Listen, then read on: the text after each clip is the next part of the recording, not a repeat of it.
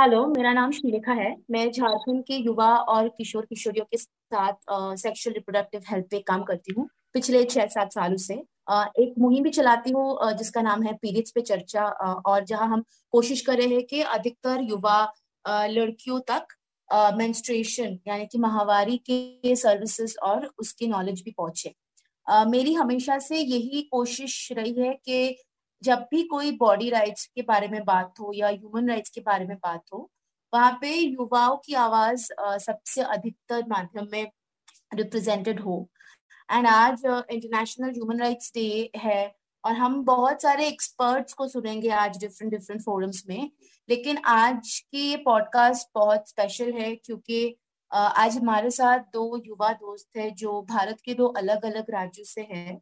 लेकिन जेंडर पे gender based violence पे उनका क्या सोच है? हम आज उसके बारे में बात करें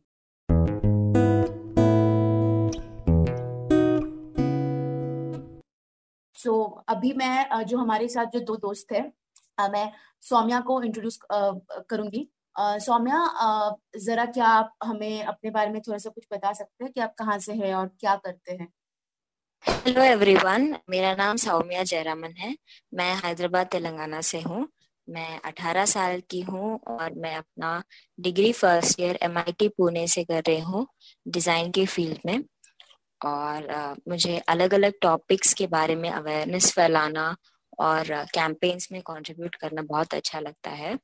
इससे पहले मैंने दसरा कैंपेन दसरा के कैंपेन में मैं एक युवा चैंपियन थी, जिसपे हम लोग कोरोना या कोविड नाइन्टीन से रिलेटेड स्टिग्मा को एलिमिनेट करने की कोशिश कर रहे थे अपने अपने लेवल पे, के, और मुझे एजुकेशन मेंटल हेल्थ और क्रिएटिव लीडरशिप के बारे में यूथ को एम्पावर करना अच्छा लगता है। I am feeling really proud कि मैं इस पॉडकास्ट पे बात कर रही हूँ। Thank you for inviting me for this thank you so much Saumya हम बहुत एक्साइटेड है सुनने सुनने के लिए कि आपका क्या अनुभव रहा है अ, इस इस मुद्दों के साथ जुड़ के काम करने में। लेकिन हमारे साथ उसके पहले एक और भी दोस्त है मंजू। मंजू झारखंड से है और मंजू क्या आप जरा अपने बारे में बताना चाहेंगे कि आप कौन हैं और कहाँ रहते हैं और कैसे किस चीज़ पे काम करते हैं? हेलो मैम मैं मंजू अम, झारखंड से पाकुड़ जिला से हूँ। मैं 21 वर्ष की हूँ और मैं आँगन ट्रस्ट में काम करती हूँ।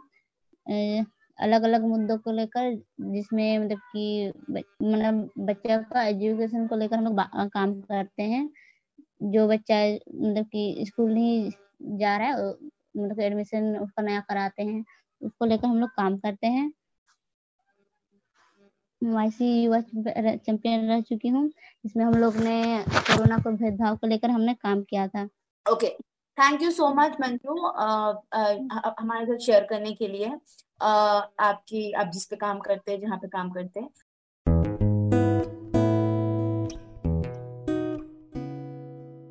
तो हम डायरेक्टली uh, जो आज का पॉडकास्ट है उस पे थोड़ा सा आते हैं और उस पे बातचीत करते हैं।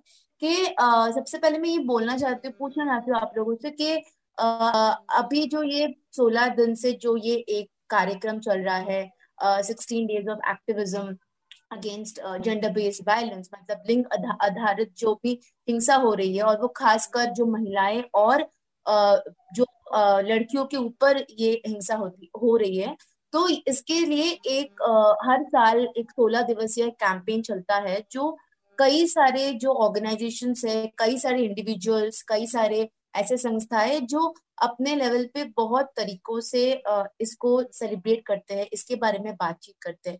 तो आपका इसमें क्या राय है कि ये जो जेंडर बेस्ड वायलेंस हम लोग बोलते हैं, लिंग आधारित हिंसा तो ये आप लोगों के लिए क्या, आपको को क्या लगता है कि ये बेसिकली आपके लिए इसका क्या मतलब है? और साथ ही साथ आप ये बताइए कि ये जो सोलह दिवसीय जो ये कार्यक्रम हो रहा है, ये एक्टिविज्म जो हम लोग कर रहे हैं और जहाँ पे हर तरीके से हम लोग जेंडर बेस्ड वायलेंस के बारे में बात करने की कोशिश कर रहे तो इस तरीके से एक मुहिम चलाना कैंपेन चलाना, ये कितना ज़रूरी है हमारे लिए? क्या लगता है आपको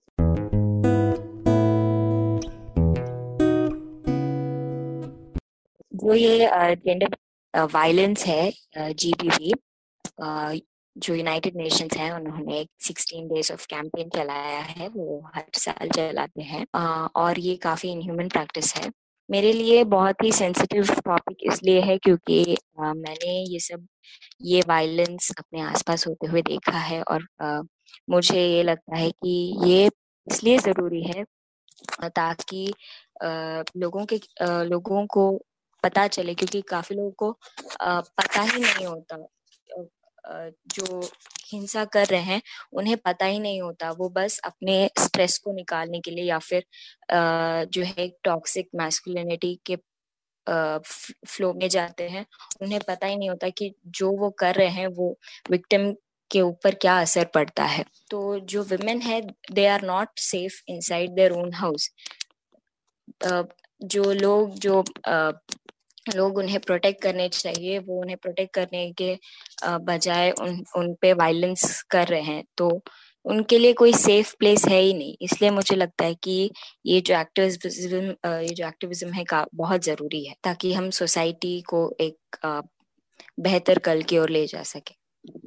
Thank you so much Saumya अब मुझे शेयर करने के लिए। बस आप, आपके साथ ना जुड़ा हुआ मैं बस एक चीज़ आपसे ये डिस्कस करना चाहती हूँ कि और फिर हम लोग मंजू पे आएँगे कि यू नो हम लोग कभी कभी जब जेंडर बेस्ड वायलेंस की बात आती है तो हम लोग हाँ सही सही बोला आपने कि टॉक्सिक मैस्कुलिनिटी के बारे में हम लोग बात करते हैं कि कभी कभी आ, उनको समझ में नहीं आता है कि आ, कि वो लोग जो टॉक्सिक मैस्कुलिनिटी कर रहे हैं कि वो कि उसमें आ, सामने वाले जो जिस जो सर्वाइवर है उस पर कितना ज़्यादा अफेक्ट हो रहा है। तो मैं बस ये भी ये भी एक थॉट आपको ये बोलना चाहती हूँ सौम्या कि आप यही देखिएगा कि जब भी ये वायलेंस होता है, मुझे ये लगता है कि पावर जो होता है ना, सत्ता जिसको बोलते हैं हम लोग, वो इसके ऊपर बहुत ज़्यादा इंपॉर्टेंस होता है। आप कभी नहीं देखोगे कि जो भी एक हिंसा कर रहा है, घर में तो और कई सारे लोग होते हैं, लेकिन वो हिंसा किस पे कर रहे हैं, वो भी बहुत इसमें इम्पोर्टेंट पार्ट होता है कि वो उसी पे हिंसा होता है जिसके ऊपर घर में पावर कोई और दिखा सकता है। कोई अपने ऑफ़िस के बॉस को जाके जाके वो वायलेंस नहीं करता है, अगर उसको समझ में नहीं आता पब्लिक में उन, वो बहुत ही अच्छे तरीके से भी वो पेश आते हैं, लेकिन ये टॉक्सिक मैस्कुलिनिटी जो है और ये किसके ऊपर आती है, ये पावर भी समझना कभी कभी जेंडर बेस्ड वायलेंस पे बहुत इंपॉर्टेंट हो जाता है।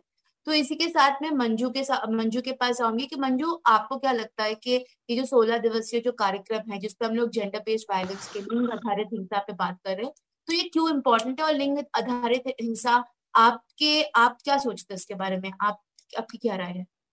ये अच्छा है मैम, क्योंकि ताकि इससे क्या होता है कि सब कोई इससे जानकारी ले सकता है कि क्या होता है, क्या नहीं होता है। क्योंकि तो ज़्यादातर मतलब लड़कियों के साथ भेदभाव होता है।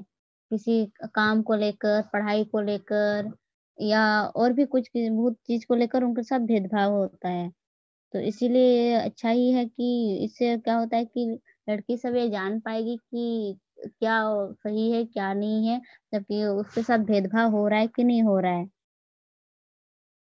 Okay okay. uh, ये जो आपने अभी एक एग्जांपल दिया ना कि भेदभाव uh, के बारे में और सौम्या ने भी एक एग्ज़ाम्पल दिया था कि उन्होंने उसके लिए भी ये बहुत ही सेंसिटिव मामला है जेंडर बेस्ड वायलेंस का क्योंकि वो उन्होंने भी फैमिली में देखा था तो मैं आप दोनों से ही सवाल करना चाहूँगी और मंजू अगर आप शुरू करेंगे हम्म। तो बेहतर होगा कि अभी आपने बोला कि भेदभाव आसपास में लड़कियों के साथ होता है तो आपने हम्म। आपके आप आपके जो रोज़मर्रा की ज़िंदगी है वहाँ पे आसपास में क्या आपने देखा है कि ऐसा कभी भी कुछ भेदभाव अगर हो रहा है लड़कियों के साथ?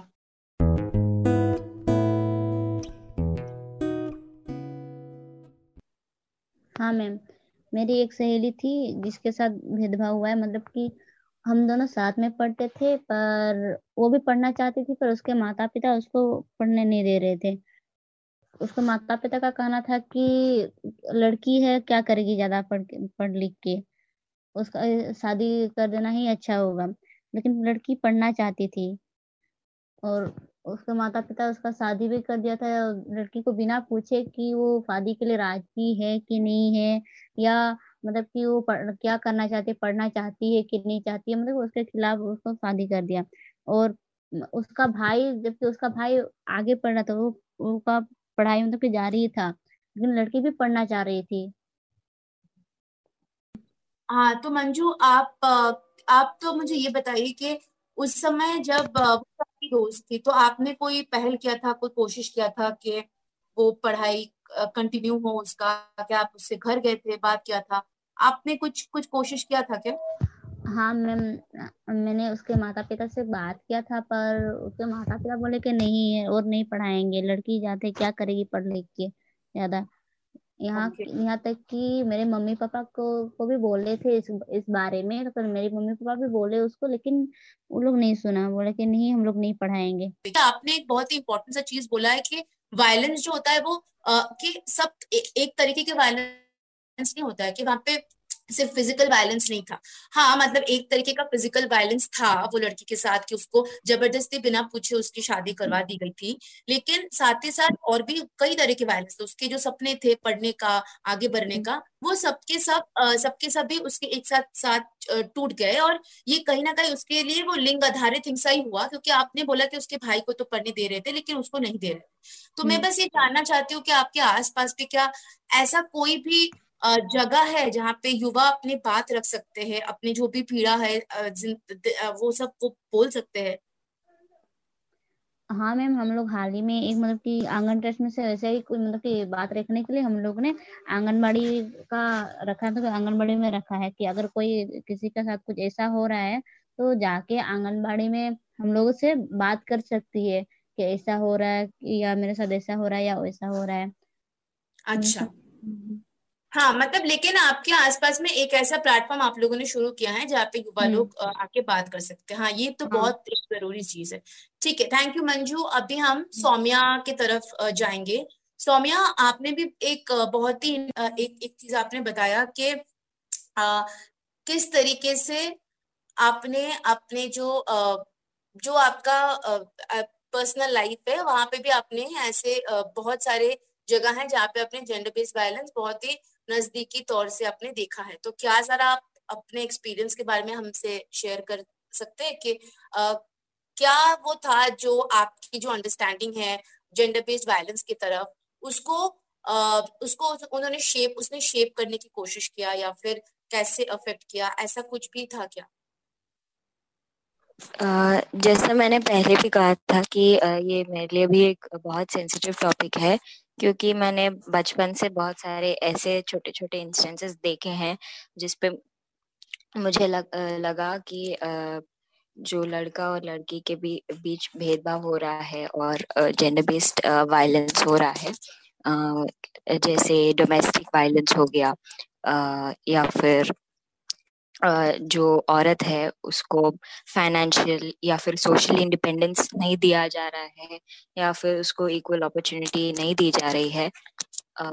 स्कूल्स में भी जो लड़का लड़की पढ़ते हैं, उन्हें इक्वल अपॉर्चुनिटी नहीं मिलता है। जो लड़की होती है, उसे इक्वल अपॉर्चुनिटी नहीं मिलता है। तो मुझे लगता है बचपन से ही ये एक, एक उन, पे इंस्टॉल कर दिया जाता है। और जैसे मैं सिटी से हूँ तो हैदराबाद एक डेवलप सिटी है लेकिन जितने भी हम इक्वालिटी की बात कर ले कि सिटीज़ में नो जेंडर्स जेंडर इक्वालिटी ज़्यादा होते हैं अंदर से हम हमें अभी भी लगता है कि हम इक्वल नहीं हैं। और ये फैमिली में भी आप देख पाओगे कि ये सब इंस्टेंसेस होते रहते हैं।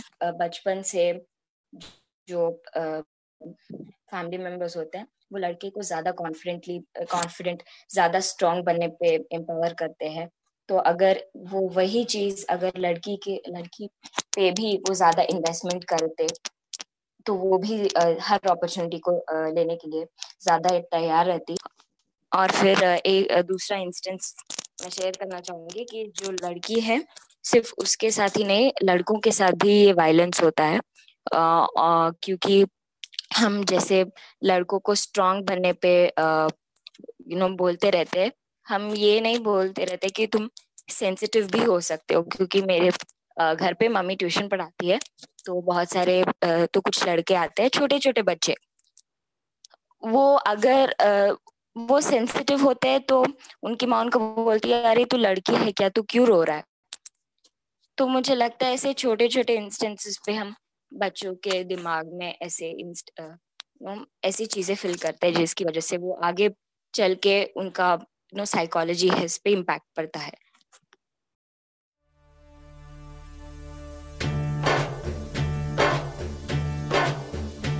सूरज होगा।